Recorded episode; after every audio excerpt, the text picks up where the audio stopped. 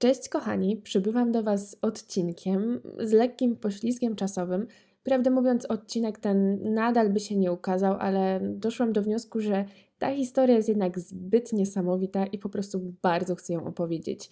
Natomiast nagrywam dzisiaj bez mojego ukochanego mikrofonu, także za wszelkie ewentualne niedogodności dźwiękowe bardzo Was przepraszam. Postaram się jak najbardziej zniwelować. Yy, słaby efekt jakościowy związany z tym, że nie mam tego mikrofonu co zawsze. Zobaczymy, co z tego wyjdzie. Z racji tych wszystkich problemów technicznych, bo po prostu zostałam chwilowo pozbawiona swojego sprzętu, nie będzie też prawdopodobnie intro ani outro, ale myślę, że ten jeden raz jakoś damy radę. Natomiast wynagrodzę to historią niezwykłą i historią inną niż wszystkie na tym kanale, ponieważ pierwszy raz postanowiłam tak bardziej odgraniczyć jakąś serię od innych. To znaczy, nie żeby wcześniej odcinki na tym kanale nie były jakimiś tam seriami, ale jakby nigdy tego nie zaznaczałam wprost. Każdy, kto chce, lubi, ma potrzebę, to sobie to jakoś podzieli tematycznie. Natomiast e, o ile dziś dotkniemy tematów kryminalnych i dotkniemy czasów przeszłych i jakiejś tam historii, oddryfujemy jednak w specyficzną niszę, dlatego z racji tego, że historii tego typu jest o wiele więcej i mam dla Was przygotowany wręcz cały panel takich historii, dlatego też stwierdziłam, że tu wyjątkowo zaczniemy sobie może nową serię i jeszcze nie wymyśliłam dla niej nazwy, także możecie ewentualnie propozycje składać w komentarzach. Myślałam, albo nie, nie powiem Wam o czym myślałam, Wy mi coś zaproponujcie. A seria ta będzie dotyczyła tego, e, może nie tego, będzie dotyczyła oczywiście kryminalnego aspektu tego, co człowiek potrafi czynić, jednak e, z perspektywy rozwijającej się nauki, a dokładniej medycyny. Ponieważ nie wiem, czy wiecie, medycyna miała taki swój okres, kiedy nawet dorobiła się przydomka, to znaczy mm, medycyny heroicznej. I był taki czas medycyny heroicznej, gdzie bardziej eksperymentowano na żywca, na pacjentach niż leczono, a wizyta u lekarza była mm, prawdopodobnie większym ryzykiem niż pozostanie w domu i niezasięganie konsultacji. Ale nie wybiegając do przodu, przenieśmy się dzisiaj do historii jeszcze w miarę nieodległej, aczkolwiek tak niesamowitej, że gdybym sama chciała taką wymyślić, chociaż ja nie za bardzo u mnie z wyobraźnią jest dobrze, choć moja mama uważa inaczej, ponieważ e, jak byłam młodsza, to zawsze wymyślałam ekstra wymówki, żeby nie robić tego i tamtego, ale oddryfowałam trochę za daleko, więc gdyby ktoś chciał wymyślić taką historię, to chyba by mu się nie udało. I o ile z nazwiskiem tego uczonego oraz z jego wynalazkiem stykamy się zarówno my w trakcie nauki z branży medycznej, z sektora medycznego, jak i wszyscy, którzy korzystają z tych usług, prawdopodobnie nawet nie przychodzi nam do głowy, jak niesamowity żywot ten człowiek miał. Mowa o Horacym Wellesie i gazie rozweselającym, którego wynalazcą może wprost nie był, ale wynalazcą najbardziej popularnego zastosowania, a i owszem. Ok, tu prawdopodobnie powinno być intro, ale jak już mówiłam, intro nie będzie, także przejdźmy do rzeczy. Przenosimy się do wieku XIX, czyli czasu najbardziej bardziej bujnego rozwoju nauk medycznych, chociaż może właściwie nie, bo to wiek XX przyniósł tą innowację, ale wiek XIX to jest ten wiek, kiedy wpadnięto na wiele kluczowych rzeczy, między innymi takich, że operacje może można by przeprowadzać w znieczuleniu, a ręce to jednak po przejściu od sekcji do porodu to należałoby myć i tak dalej, i tak dalej. Ja intencjonalnie nie otwieram tej puszki Pandory, czy też może bardziej puszki słodkości, bo gdybym zeszła na ten temat, to prawdopodobnie mogłabym tak do rana albo do wieczora, w zależności kiedy słuchacie. Ja to nagrywam wieczorem, więc do rana i nadal bym nie skończyła. Także właśnie w tej naukowej zawierusze rodzi się w roku 1815 Horacy Wells, jeden z trójki potomstwa dosyć dobrze usytuowanej pary. Para ta była na tyle majętna, że mogła sobie pozwolić na wykształcenie swoich dzieci w kierunkach dosyć prestiżowych oraz takich, które im się podobały. I tak Horacy, to znaczy, wybaczcie, że spolszczyłam jego imię, ale mamy Jerzego Washingtona, to będziemy mieli Horacego Wellsa.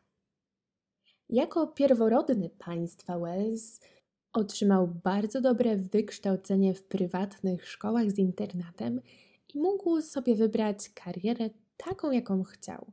A ponieważ chciał zostać dentystą, musiał on odbyć taki staż, bardziej naukę u innego dentysty w prestiżowym ośrodku, jako że w tamtym momencie nie istniała jeszcze żadna taka oficjalna szkoła, która kształciła dentystów. O, to się potem uregulowało, ale w tamtym momencie czegoś takiego jak e, nauka, aby zostać dentystą na uniwersytecie, tak typowo, że właśnie tak otrzymywało się uprawnienia, jeszcze nie istniała. Wystarczyło jakby pójść na nauki do innego dentysty.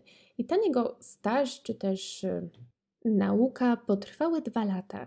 I aby uczyć się u najlepszych, Horacy wyjechał ze swojej małej miejscowości do Bostonu ponieważ y, nie wspomniałam tego wcześniej, Horacy mieszkał w Hartford, w Vermont, y, oczywiście w Stanach. I w tym Hartford to tak praktycznie nic nie było poza rodzinną posiadłością i przyszłymi potencjalnymi pacjentami. Gdy czas nauki u mistrza w Bostonie minął, Horacy powrócił do rodzinnej miejscowości, gdzie otworzył praktykę i był bardzo lubianym i szanowanym specjalistą. Zresztą, będąc jeszcze bardzo młodą osobą, y, prawdopodobnie nawet chyba wydaje mi się jeszcze w trakcie tej nauki, wydał broszurkę o znaczeniu higieny jamy ustnej pod kątem próchnicy i różnych innych schorzeń, które potem trzeba było leczyć u dentysty. Był to krok dosyć przełomowy, ale jakże mile widziany przez pacjentów. Było to coś nadzwyczajnego w tamtych czasach, a jednocześnie pokazywało, że Horacy pragnął osiągnąć w życiu coś więcej niż być tylko takim zwykłym trybikiem w ogólnej maszynie opieki zdrowotnej. Horacy znany był z tego, że eksperymentował w dziedzinie protezowania zębów i, i w tej dziedzinie miał chyba nawet trochę swoich własnych wynalazków. Ja dentystką nie jestem, więc nad tym konkretnie zagłębiać się nie będę. W każdym razie geneza tej całej jego twórczości była taka, że generalnie mimo że wymyślał bardzo nowoczesne protezy, które mogłyby zastąpić popsute zęby, nie można było ich zamontować ze względu na wysoką bolesność takich zabiegów.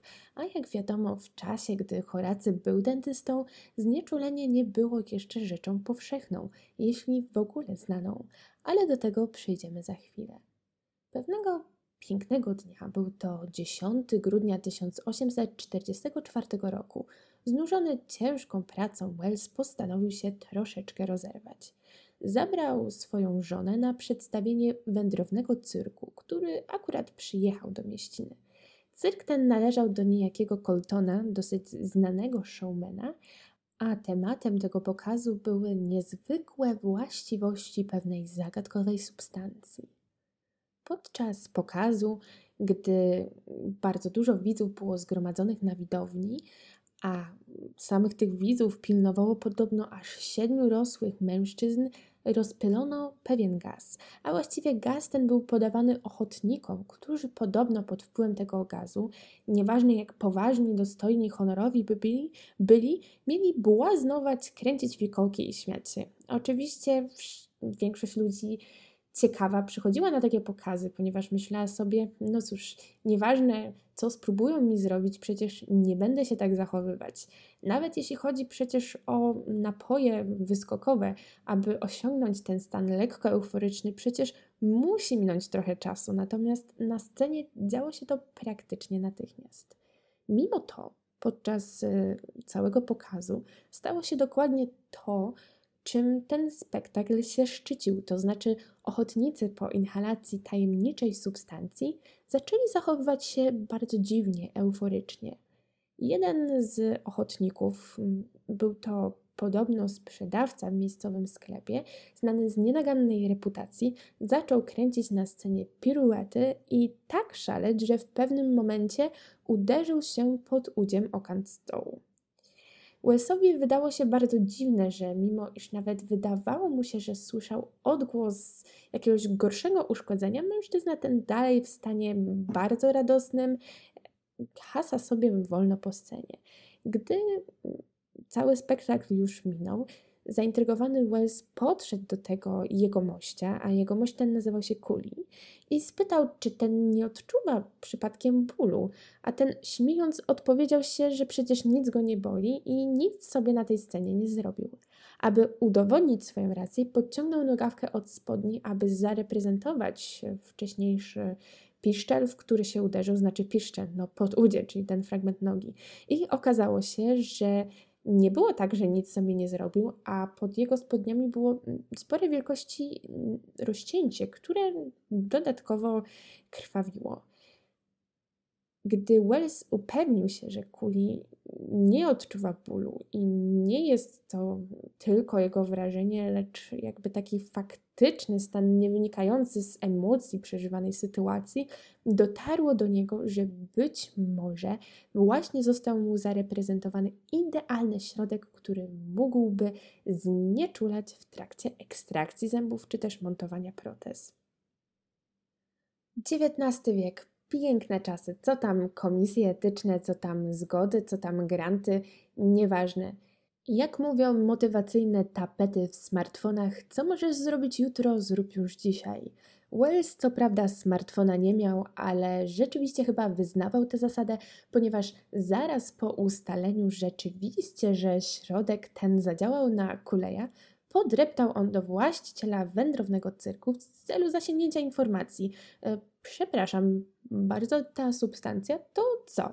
Okazało się, że sekret to nie był i właściciel cyrku wyznał, że substancją rozpylaną jest podtlenek azotu. Zresztą podtlenek azotu wcale nie był taki tajemniczy w tamtym czasie, bo już w 1799 roku były pierwsze doniesienia o imprezkach śmietanki towarzyskiej i ludzi z wyższych sfer, którzy właśnie testując różne tajemnicze substancje, na przykład to spadali z krzeseł, a także w niezwykłej euforii, no sami wiecie co w tej niezwykłej euforii wyrabiali.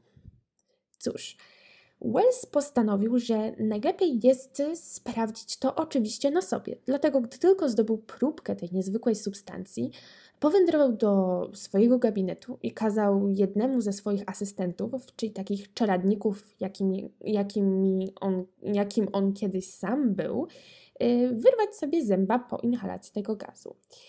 Y, uczeń rzeczywiście usunął mu ząb, była to chyba ósemka, i Wells rzeczywiście nie poczuł bólu. Jestem ciekawa, gdzie ta ósemka była, jak głęboko i w jakim stanie w ogóle, bo to wszystko wpływa na rozległość zabiegu, ale już mniejsza z tym. Wells nie mógł wyjść z podziwu, że odkrył nagle panaceum na wszelkie problemy, jakie spotykały go przy różnych próbach montowania protez i w ogóle w całej medycynie, która przecież póki co większość zabiegów leciała tak naprawdę na żywca. I żeby nie było, Wells wraz ze swoim asystentem Rixem, oni nie usunęli tego zęba sami, znaczy sami go usunęli, ale nie byli sami w pomieszczeniu. Oni zwołali kilkanaście osób, które było ciekawych tego doświadczenia, a sam gaz do inhalacji podał mu dyrektor cyrku, który również był przy tym obecny. Sam Wells, gdy tylko dobudził się, dosucił po całym zabiegu, zresztą dosyć szybko, twierdził, że poczuł co najwyżej ukłucie szpilki. Zachęcony udaną i jakże bezbolesną ekstrakcją, zaczął eksperymentować na sobie. Nie wnikam, co tam bardziej robił, natomiast gdy upewnił się, że rzeczywiście mm, substancja ta działa, dotarła do niego waga jego odkrycia. Zresztą wieść o tym, że można bezboleśnie wyrywać zęby nie tylko, y, obiegła wszelkie okoliczne miejscowości lotem błyskawicy. Horacy doszedł do wniosku, że trzeba się tym odkryciem podzielić, ale podzielić w środowisku naukowym.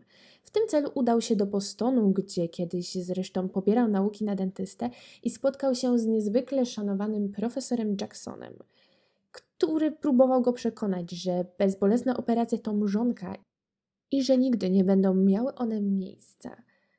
Wells, który do tej pory dosyć euforycznie podchodził do wszelkich wydarzeń, był pewien, że to będzie nareszcie przełom w jego karierze, trochę się podłamał, ale mimo wszystko postanowił jeszcze walczyć i udał się do innej osoby, do doktora Warrena z Massachusetts General Hospital.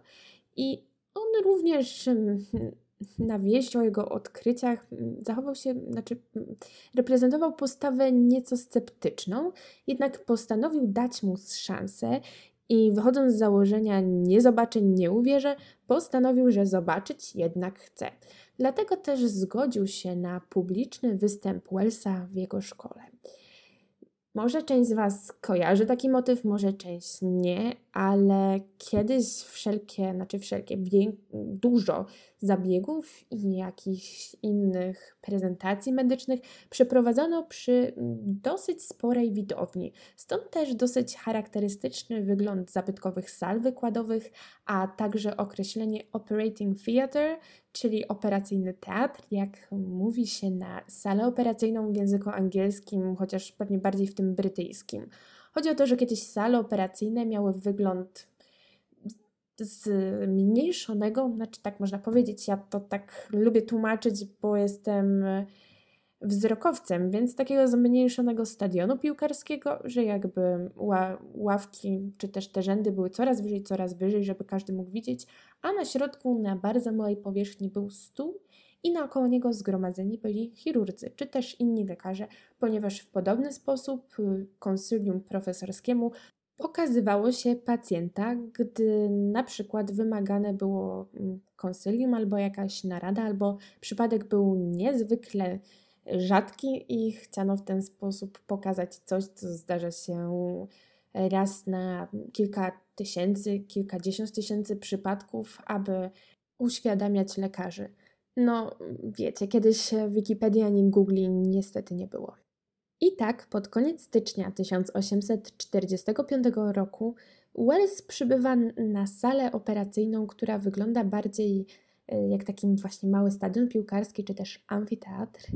A ponieważ nie ma w tym dniu żadnych innych zaplanowanych operacji, które miałyby się tam odbywać, postanawia on bezboleśnie usunąć ząb osobie z widowni ale widownia nie traktuje go poważnie i już sama atmosfera, podczas y, której oczekiwano na wielki pokaz właściwości tajemniczego środka, jest już niesprzyjająca. Nikt za bardzo nie chce też zaoferować swojego nawet chorego zęba. Po chwili jednak znajduje się jeden chętny. Niestety jest to osoba otyła, która na dodatek nadużywa nieco napojów rekreacyjnych. Jednym słowem, hmm, cóż, niezbyt dobry kandydat na znieczulenie w dzisiejszych czasach, a co dopiero wtedy. Znaczenie wagi pacjenta zresztą wyjdzie wiele lat później. Wells Sięga po gaz, znieczula pacjenta i ku zdumieniu widowni pacjent ten zasypia. I dobrze, bo jeszcze chwilę temu y, cała widownia wręcz zaczęła śmiać się powoli z Wellsa, bo Wells był bardzo speszony i dosyć nieporadny w tym swoim działaniu, dlatego że hmm, cóż, w obliczu tak poważnej widowni nagle już nie był do końca pewny tego, że jego odkrycie może mieć jakąś wartość. Miał lekkie problemy z, z docenianiem siebie i swoich odkryć, a także z samooceną, co zresztą w tej historii będzie pokutować i co zobaczycie za chwilkę. Cóż, wracając do historii, pacjent zasnął, a Wes przystąpił do działania. I wydawałoby się, że będzie to jego triumf i nareszcie zostanie doceniony, podbuduje to jego własnego i pewność siebie ale niestety, osobnik, który został znieczulony, krzyknął, a cała sala parsknęła śmiechem i Wells został wygwizdany. To nie jest tak, że gaz rozweselający, to znaczy podtlenek azotu, nie działał, ani tak, że osób otyłych nie da się znieczulić. Po prostu dla nich odpowiednia dawka jest nieco większa niż dla tej samej osoby o znacznie mniejszej tuszy. Ale Wells tego nie wiedział. Zresztą, gdy potem rozmawiano z tym pacjentem pokazowym, okazało się, że w istocie krzyczał on, ale samego bólu nie kojarzył. Nie wiadomo, czemu krzyknął, był nieco odurzony. Znaczy, środek ten działał tylko w pewnym zakresie, powodując lekkie zaburzenia świadomości u tegoż osobnika. Cóż, Wells, wyśmiany, wygwizdany, wrócił do domu. Fakt, że jego pacjent sam potem twierdził, że bólu nie czuł, nie obchodził już widowni, a klęska, jaką Horacy odniósł, wywołała u niego ogromne załamanie nerwowe. Ponadto nie zaprzestał on eksperymentowania na sobie, zresztą z użyciem nie tylko gazu rozweselającego, ale też innych podejrzanych środków, ponieważ pragnął znaleźć idealny środek znieczulający i zrehabilitować swoje imię. Pytanie, czy może być jeszcze gorzej? Otóż może. Właściwie w tych historiach to zazwyczaj jest pytanie retoryczne. Wells miał takiego wspólnika, z którym miał praktykę do protezowania zębów. On tego nie prowadził sam. Był to Morton, jego wcześniejszy uczeń, a także przyjaciel, może bardziej taki kumpel. I nawet gdy potem nie mieli już razem wspólnej praktyki, utrzymywali ze sobą kontakt i wspierali się. No, tylko że do czasu. Gdy Morton zwęszył, co się tak naprawdę wydarzyło mm, podczas nieudanej prezentacji niesamowitego środka znieczulającego swojego przyjaciela, postanowił działać. Rok później, w 1846 roku, otrzymał również zgodę na publiczną prezentację pewnego tajemniczego, podobno wynalezionego przez siebie środka znieczulającego w tym samym szpitalu, gdzie wcześniej nieudaną prezentację miał Wells. 16 października znieczulił on mężczyznę, który miał mieć resekcję guza szczęki i języka, czyli coś mm, znacznie bardziej zaawansowanego i rozleglejszego niż ekstrakcja zęba, a także sięgającego wiele głębiej, w związku z czym znieczulenie to powinno być jeszcze bardziej skuteczne. Morton, podobnie jak wcześniej Wells, podał gaz i choć lekarze i studenci mieli w pamięci wydarzenie, które miało miejsce zaledwie rok wcześniej i już byli gotowi, gotowi by znów prychnąć śmiechem, w szoku obserwowali, jak chirurg, którym oczywiście y, Morton nie był, to był inny chirurg, Morton tylko do tego zabiegu znieczulał, pochylił się nad operowanym i przeprowadził cały zabieg od A do Z a następnie nie krył swojego poruszenia, miał praktycznie łzy w oczach na koniec tego zabiegu, ponieważ przez całe swoje życie był przyzwyczajony do pacjentów, którzy krzyczeli, rzucali się, a także niezwykle cierpieli za cenę zdrowia, ponieważ niektóre guzy trzeba wycinać, aby dalej przeżyć. Wypowiedział on słowa, ten chirurg, który wykonywał zabieg, które rzeczywiście są cytowane do dnia dzisiejszego i przeszły do historii.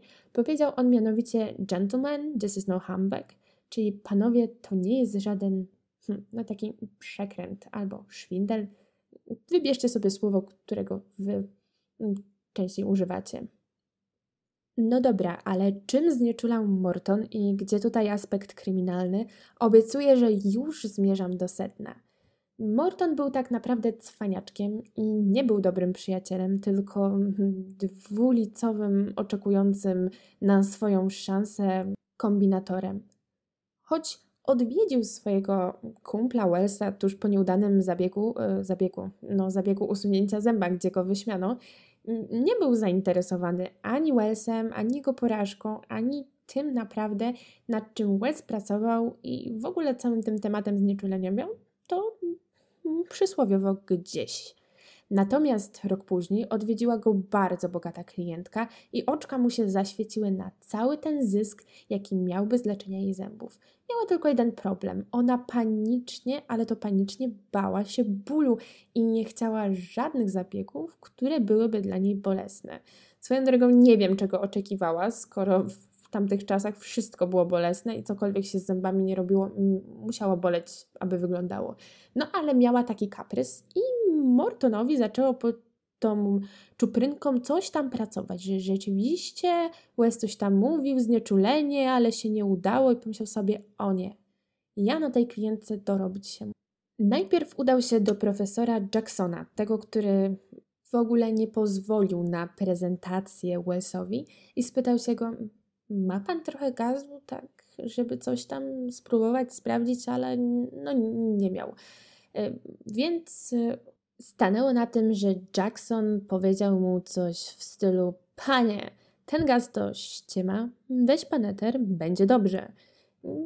Morton posłuchał i po zdobyciu eteru przeprowadził zabieg e, i okazało się, że rzeczywiście udało mu się usunąć zęba bezboleśnie. Dotarło do niego, że to wszystko, co wydarzyło się naokoło Wellsa, było niesłuszne, a sam Wells rzeczywiście mógł odkryć znieczulenie. W tym momencie Morton zwęszył okazję i postanowił zreklamować stworzony przez siebie tajemniczy środek znieczulający, którego składu nie zamierzał zdradzać nikomu, zarówno innym lekarzom, jak i pacjentom. Nazwał go zresztą jakże poetycko Letion albo napój zapomnienia. Morton trochę skapnął się, że nie był jednak pierwszy z tym pomysłem, bo po pierwsze otrzymał radę od Jacksona, po drugie Wells już wcześniej ośmieszył się eksperymentując publicznie z jakimiś tam gazami, jednak bardzo, ale to bardzo chciał opatentować eter, żeby po prostu kolokwialnie czepać hajs. W związku z tym skontaktował się ze swoim przyjacielem Wellsem i powiedział mu: Hej, nad czymś tam pracuję do znieczulenia, chodź się dołącz, ja ci tam dam 10% zysków. Wells, który tymczasem tarzał się w depresji, był tak zadowolony, że jeszcze ktoś o nim pamięta i że jakieś oferty do niego spływają, że jeszcze jest potrzebny, że no niestety naiwnie zgodził się pomagać w opracowywaniu wynalazku za darmo. On też jeszcze nie do końca sobie zdawał sprawę, co tutaj się święci. W miarę jak to znieczulanie zdobyło popularność, y, profesorowi Jacksonowi przypomniało się, że to właściwie on podsunął Mortonowi ten pomysł, więc dlaczego by Morton miałby być nazywany ojcem narkozy? I postanowił upomnieć się o swoje. I tak rozpoczęła się wielka, ale to zażarta walka pomiędzy Jacksonem a Mortonem o prawo do nazywania się wynalazcą narkozy. Wszyscy zapomnieli o biednym Wellsie, zresztą tak naprawdę, uwaga, spoiler, żaden z tych panów nie skończył dobrze. Więc w czasie, kiedy Jackson i Morton marnowali swoje majątki na batalie sądowe oraz energię i praktycznie całe swoje siły życiowe, wypisując listy do francuskiej Akademii Nauk i paryskiego Towarzystwa Medycznego, przekonujące, że to oni byli wynalazcami tego środka, w tym czasie Wells nie za bardzo ma za co utrzymać rodzinę i w desperacji również udaje się do Francji, jednak tam nie wiedzie mu się za dobrze. Ma też świadomość, że tak naprawdę przez obu panów został nieco wycyckany ze swojego wynalazku, ale nie ma do końca siły na tę walkę. Wystosował tylko jedno małe, skromne oświadczenie na łamach Boston Medical and Surgical Journal, gdzie twierdził, że jako pierwszy wpadł na ten pomysł, jednak tak naprawdę jego apel pozostał bez odzewu. Jednak gdy pojechał do Francji, został on przyjęty dosyć ciepło, ponieważ towarzystwo naukowe, które było rzetelne i sprawdzało wiele faktów, zresztą Towarzystwo Naukowe Francuskie ono było świadkiem tej wielkiej batalii pomiędzy dwoma nieuczciwymi panami. Oni zaczęli badać te sprawy bardzo dokładnie i doszli do wniosku, że to chyba jednak Wells pierwszy wpadł na ten cały pomysł. Także we Francji Wells był traktowany dosyć dobrze, choć nadal jego sytuacja finansowa nie była najlepsza. Natomiast mógł wygłosić troszeczkę wykładów, zrobić takie małe tournée ale była to już tylko cisza przed burzą. W styczniu 1848 roku Horacy Wells był w dosyć kiepskiej formie. Miał 33 lata, wiek był iście Chrystusowy, ale to, co miał zamiar za dosłownie chwilę zrobić, mm, czynem chrześcijańskim nie było. Jako, że nie był on w stanie utrzymać rodziny, pozostawił ją w opiece swoich przyjaciół, a sam dosyć załamany, udał się do Nowego Jorku.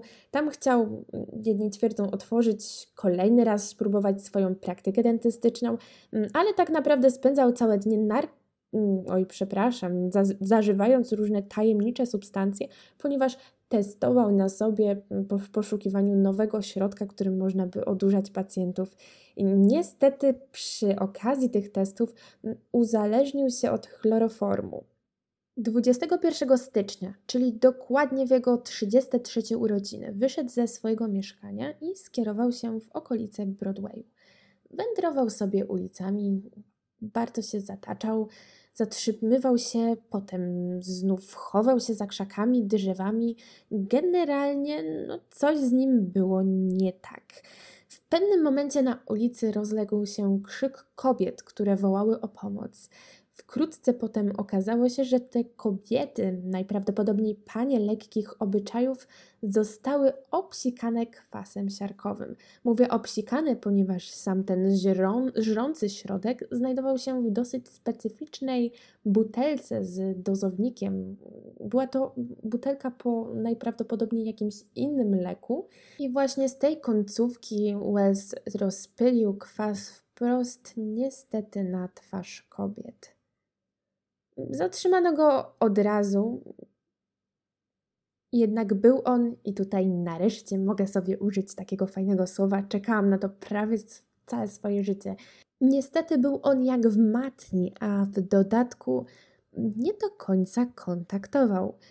Dopiero po jakimś czasie, i to długim czasie, dotarło do niego, że zrobił coś bardzo złego, ale samego zdarzenia nie pamiętał.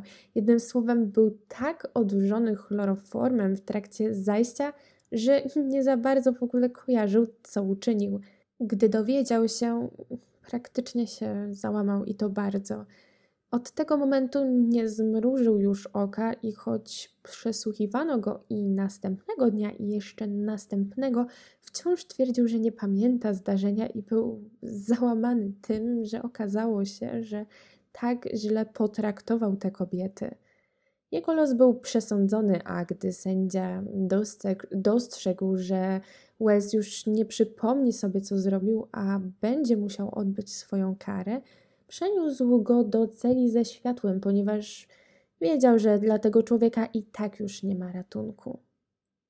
Ponadto też otrzymał on pozwolenie, aby udać się w towarzystwie strażników, oczywiście do swojego domu po przybory toaletowe.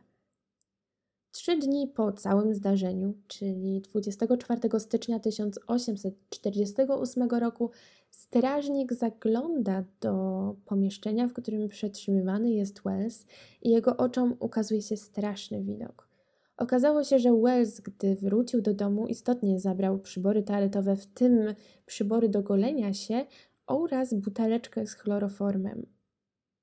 Uprzednio odużywszy się tym chloroformem, aby być w stanie, cóż, przyjemnym, a także odurzonym i stanie, w którym nie odczuwa się bólu, brzytwą do golenia przeciął swoją tętnicę udową, która, jak wiemy, jest dosyć dużym naczyniem, naczyniem, którego przerwanie tak naprawdę oznacza jedno. I to już koniec tej historii. Rozgadałam się, choć nie chciałam bez mojego mikrofonu. Natomiast nie chcę Was zostawić z takim przerwanym wątkiem, dlatego mamy jeszcze epilog, a właściwie epilogi 3. 12 dni po odejściu Wellsa przyszedł list z Paryża, w którym jednoznacznie stwierdzono, że jako pierwszy odkrył i skutecznie zastosował gazy do przeprowadzania bezbolesnych operacji. Czyli było to uznanie, na które czekał całe życie i z powodu którego braku, z powodu tej frustracji i niedocenienia praktycznie popadł w obłęd i testował na sobie różne podejrzane substancje, co okazało się dla niego tragiczne w skutkach, bo w wyniku różnych halucynacji czy też stanu nieświadomości zaatakował kobiety na nowojorskiej ulicy. Jeśli jesteście ciekawi, co stało się z Mortonem, to w pewnym momencie wielkiego sporu z Jacksonem stracił on wszystkie swoje pieniądze i już nie miał jak się bronić i z nim kłócić, a także bataliować. wyczerpany tym dochodzeniem, kto tak naprawdę pierwszy co odkrył, wrócił do Nowego Jorku, gdzie specjaliści oprócz skrajnego wyczerpania zdiagnozowali u niego manię prześladowczą i kazali mu po prostu leżeć plackiem, zrelaksować się i trochę odpuścić. Mimo to Morton nie posłuchał. Pewnego dnia po prostu opuścił swoje mieszkanie, udał się również na Broadway, tam gdzie wcześniej Wells, a po chwili podbiegł do jeziora i zanurzył głowę w wodzie. W takim stanie nieświadomości przewieziono go do szpitala, jednak było już dla niego za późno i odszedł, mając zaledwie 48 lat. Również Jackson stracił cały majątek w trakcie tej wielkiej batalii o prawa do patentu nad gazami, ale nie odpuszczał, o nie. Jego przekonanie o świetności zadziałało w taki sposób, że stał się w tym wszystkim tak skrajny, że w roku 1873 trafił do Wariatkowa, gdzie pozostał już do końca swojego życia, które zakończyło się 7 lat później. Dziś gaz rozweselający, czyli podtlenek azotu, choć nie jest stosowany oczywiście jako jedyny składnik mieszaniny znieczulającej, ma jakieś tam pomniejsze zastosowania w lżejszych zabiegach. Szczególnym jego wskazaniem jest używanie, gdy rzeczywiście ktoś boi się dentysty, to zostało po dziś dzień tak samo. I można też go spotkać na porodówkach, gdzie poprawia on co nieco komfort rodzących, chociaż akurat w tej skali bólu działa on hmm, małym ułamku, ale lepszy ułamek niż żaden. Na pewno komfort psychiczny wynikający z faktu, że taka ciężarna może ten gaz inhalować, kiedy czuje potrzebę, jest niezastąpiony i ogromny i zapewnia pewien spokój w trakcie tego jakże burzliwego procesu. No nic, ja już nie przeciągam. Bądźcie bezpieczni, bądźcie zdrowi. Dziś nie będzie muzyczki na koniec, także moich grafik, ale chciałabym bardzo podziękować moim patronkom. To właśnie dzięki nim ten kanał daje radę, jeszcze jakoś mm, wszystko się kręci. Zapraszam Was na grupę na Facebooku i tuż do następnego już e, z normalnymi grafikami. Pa, pa!